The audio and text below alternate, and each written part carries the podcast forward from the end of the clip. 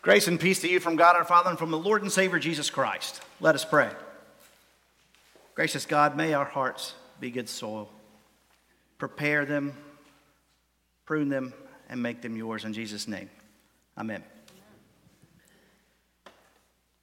So it's summertime, and summertime means camp time, right? At least it always did for me growing up. Uh, I grew up going to Lutheridge, which many of you know about. It's the Lutheran camp just outside of Asheville. And, and so when I was able to, and finally old enough to be a counselor, I did. And I did it the summer after my freshman year in college, and that's when I met my wife, Stacy. And so the next summer we came back, we did this long distance thing all year long. And so we wanted to get back to camp as soon as possible. And so we went back a week before counselor orientation, which is called maintenance week. What maintenance week is, is basically you go there and you do a bunch of grunt work to prepare the camp. You clear all the trails out, you, you dust off all of the, the cabins and, and all the bunks in the cabins, and make sure everything's ship shape and, and clean as a whistle. Well, as clean as it can be in the middle of the woods, right? Well, as a reward for this, at the end of the week, they took us out to go whitewater canoeing. Now, if you've never been whitewater canoeing, it's kind of like whitewater rafting on steroids. You feel every bump, every motion, and, and, and everywhere you go. And you have so much more control over what you're doing. So we were going down the French Broad River and, and, we were out there for a couple hours. Of course, Stacy was my partner. She was in the front of the boat. I was in the back of the boat, and it was going great. And then we pulled off so that they could, you know, give us a bathroom break and also so they could give us some instructions on what was to come. So Stacy went out and watered the plants while I was there listening to instructions. Listening to instructions. So they told us something like where we were supposed to hold our paddles and how we were supposed to paddle and something, something, something, something after that. So we got in and cast off, and there was a six foot waterfall. Here it comes. So I'm paddling like we're supposed to, and Stacy's paddling like I told them that she told us we're supposed to do. And they're yelling something on the, the, the, the shore, you know, and I'm thinking, yeah, hey, here we go, yes. And here we go. And there we went, right over the top and right out of the canoe. And I actually got sucked up under the waterfall and was struggling, struggling, struggling to get out. And the harder I struggled, the, the, the worse it got until finally I just quit struggling and then it shot me right out. Found the canoe, got in, and then they told us, Why didn't you get on your knees like we said? Stacy said, They told you to get on, that we needed to get on our knees? I guess apparently instructions are only good if you listen to these instructions, right? I mean, on this Father's Day, I remember the instructions and advice that my father has given me along the way. I mean, and, and, so much of it was good. When I started, he was a pastor too. And so when I started in my first church, he, he told me ever so gently, Boy, don't you go in there and change everything. It's good advice. And, and then he, and some of it was not word advice, but just the way he lived his life. I remember when he was a pastor in Orangeburg and the first African American person to ever really visit the church wanted to join. And before he left for council that night, he said, If they don't accept her membership, they're going to accept my resignation. I learned there that there are ditches worth dying in. So many things that he taught me along the way about all kinds of stuff about how to be a man, how to, how to be a pastor, how to, how to work with money, how to not work with cars. Well, he did teach me everything he knew about cars. He said, Son, you take that to the shop. Um, but for all of the great advice that he gave, there was so much more that I didn't listen to. I mean, Think about all of the pain, all of the heartache that we could have avoided along the way if we'd have just stopped and listened. You know? I mean, it's, it's, our, our, we have so many people telling us things our, our parents, our, our spouse, our siblings, our children, our friends, the media. there's all kinds of information, it, information, instruction, and advice that's coming at us all over the place. And sometimes we hear it and we obey it, and things turn out great. But sometimes we just ain't listening. And that's when we struggle, right? I mean, look, we know that this book here is called the Bible, right? It's kind of important to our faith, yeah? But how many of us know what's inside of it? Oh, we may know a story here or there, right? But we do know that it's filled with all kinds of instruction and advice. But do we listen to it? I mean, because if we did, wouldn't it have much more of an impact on our lives?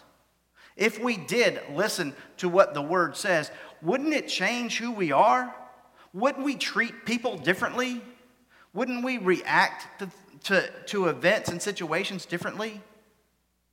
Wouldn't we think about the world around us differently? I mean, it's filled with all kinds of instruction and advice. But sometimes we just don't listen. That's ultimately what today's gospel reading is about. Jesus, what, this is early in Mark, and Jesus had already gathered a great following, so much so that when they came to him on the shore, he got into a boat and, and went off a little way so he could teach them from there. And they were all on, on the shore as he taught. And so he taught them in parables, great little stories with, with meaning. And so the first parable he teaches them in the Gospel of Mark was this one. Said a sower went out to sow, and he scattered, field, he scattered seed all over the place on the, on the path, on the rocky ground, on the, on the, in, among the thorns, and, and in the field. And then he said, Here's what happened. You know, with, with the stuff that was on the path, well, the birds came and quickly ate it up, and it was gone.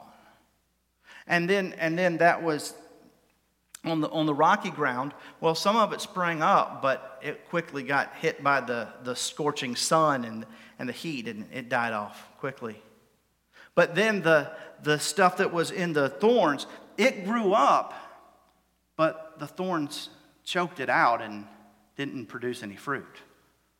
But the seed that was on the good soil, well, it produced some 30, some 60, some 100 fold.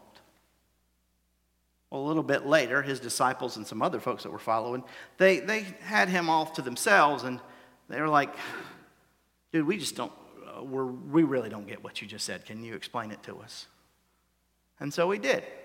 And this is what Jesus said. He said, So, the seed that was thrown on the path is like those who hear the word, but the devil quickly comes and snatches the word away from them and those that the seed that was on the rocky ground, well, that's like those who hear the word and they, they hear it with great joy and it springs up quick.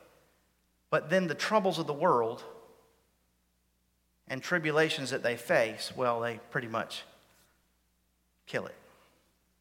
And then the seed that's thrown among the thorns, well, people hear it and they receive it, but then the, the lures of the world and, and all of the other stuff distracts them and, and, and they find that more important. And so it chokes out the word.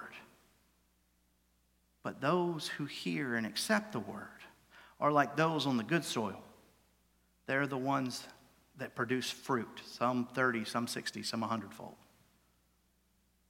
so you see this parable is all about listening in fact, it says the word listen or hear seven times in these 20 verses. It starts out by saying, Listen, those of you who with ears, listen.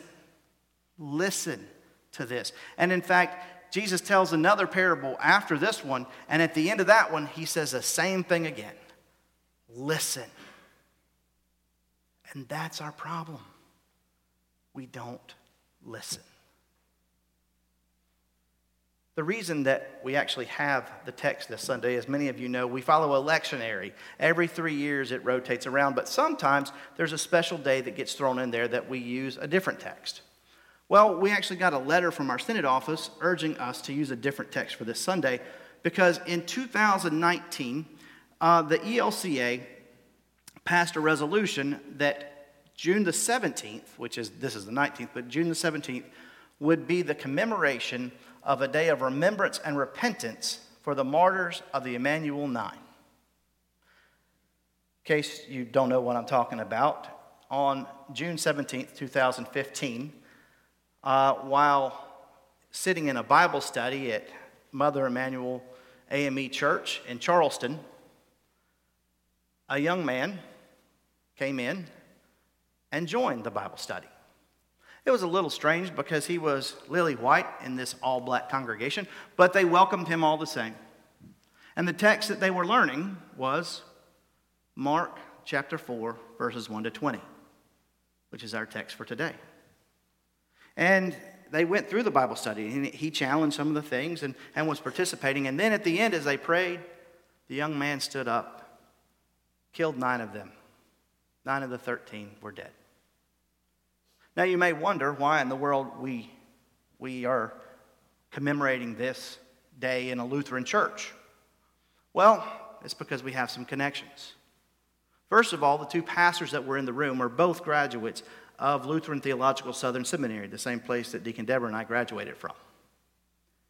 The second is that the shooter is one of us, member of an ELCA congregation in Columbia, Dylann Roof. One of us.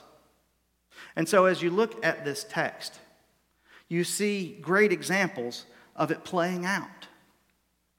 You see how these people in the Bible study welcomed an outsider and received him. You heard of their families after it was all over offering forgiveness to this young man. This, my friends, is the good soil. This is what we all strive for, isn't it? But then we hear about Dylann Roof. And again, grew up in the Lutheran church. I know his pastor. He was my internship supervisor. He's a great pastor. I know that young man heard the word of God, but he didn't listen. He didn't let it impact his life. He didn't hear what the word says.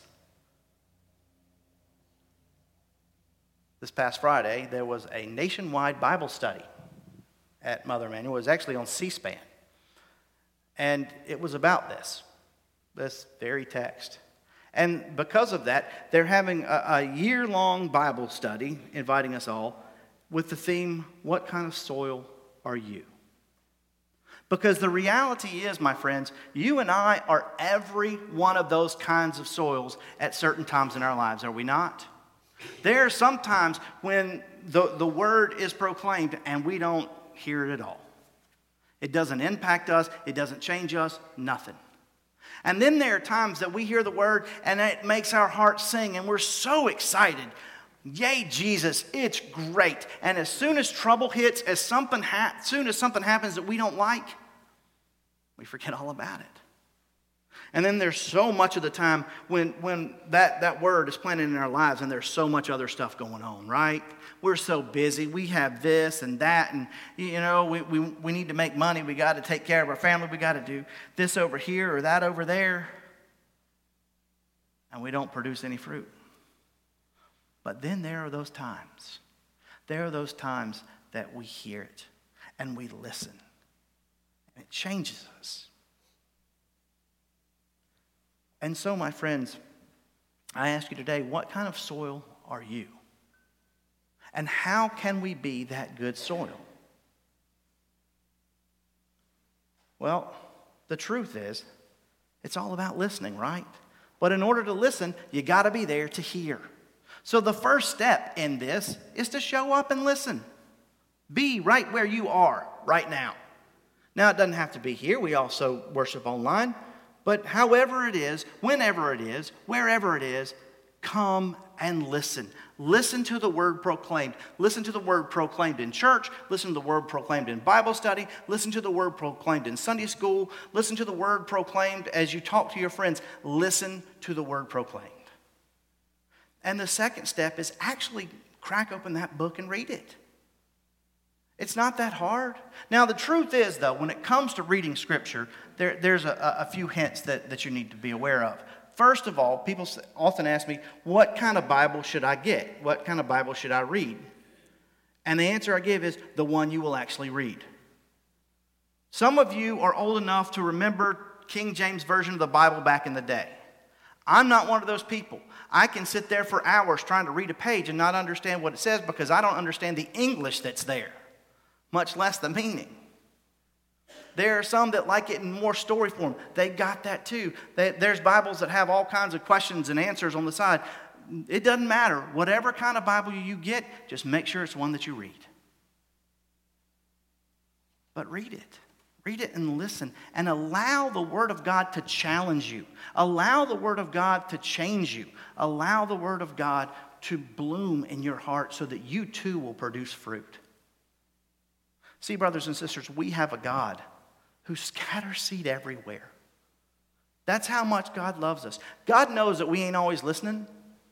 God knows that sometimes we get so excited and stuff burns out. God knows that sometimes we let the world choke out the word that we've heard. And God knows that we are also good soil. And God loves us anyway. So let's grow, let's bloom, let's be the good soil that lets that word grow and our fruit produce 30, 60, and 100 fold. Amen.